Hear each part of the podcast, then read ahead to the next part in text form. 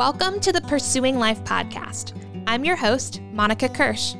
Every week, I'll be sitting down with people from the Calvary Church family to hear stories of what God is doing in, around, and through them as they take intentional steps to pursue life in Jesus Christ. We believe that storytelling is powerful. God has made himself known to us through the stories of the Bible.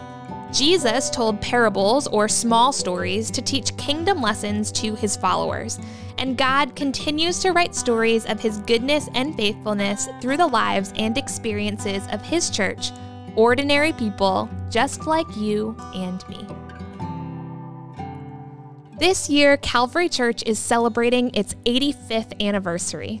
September will be a month of reflection as we look back on all the ways that God was faithful and anticipate all the ways that He will continue to be faithful in years to come.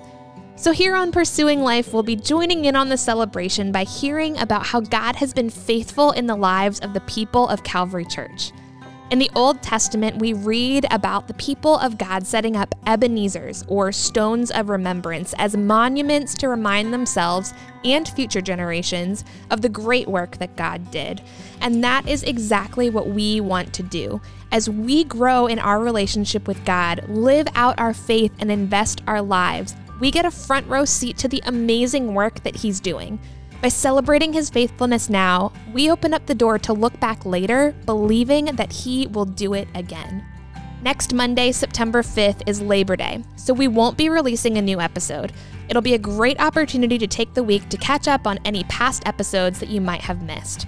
We hope that you're as excited as we are to jump into this new series, but until then, have a great week and a wonderful Labor Day, and we'll meet you right back here on September 12th.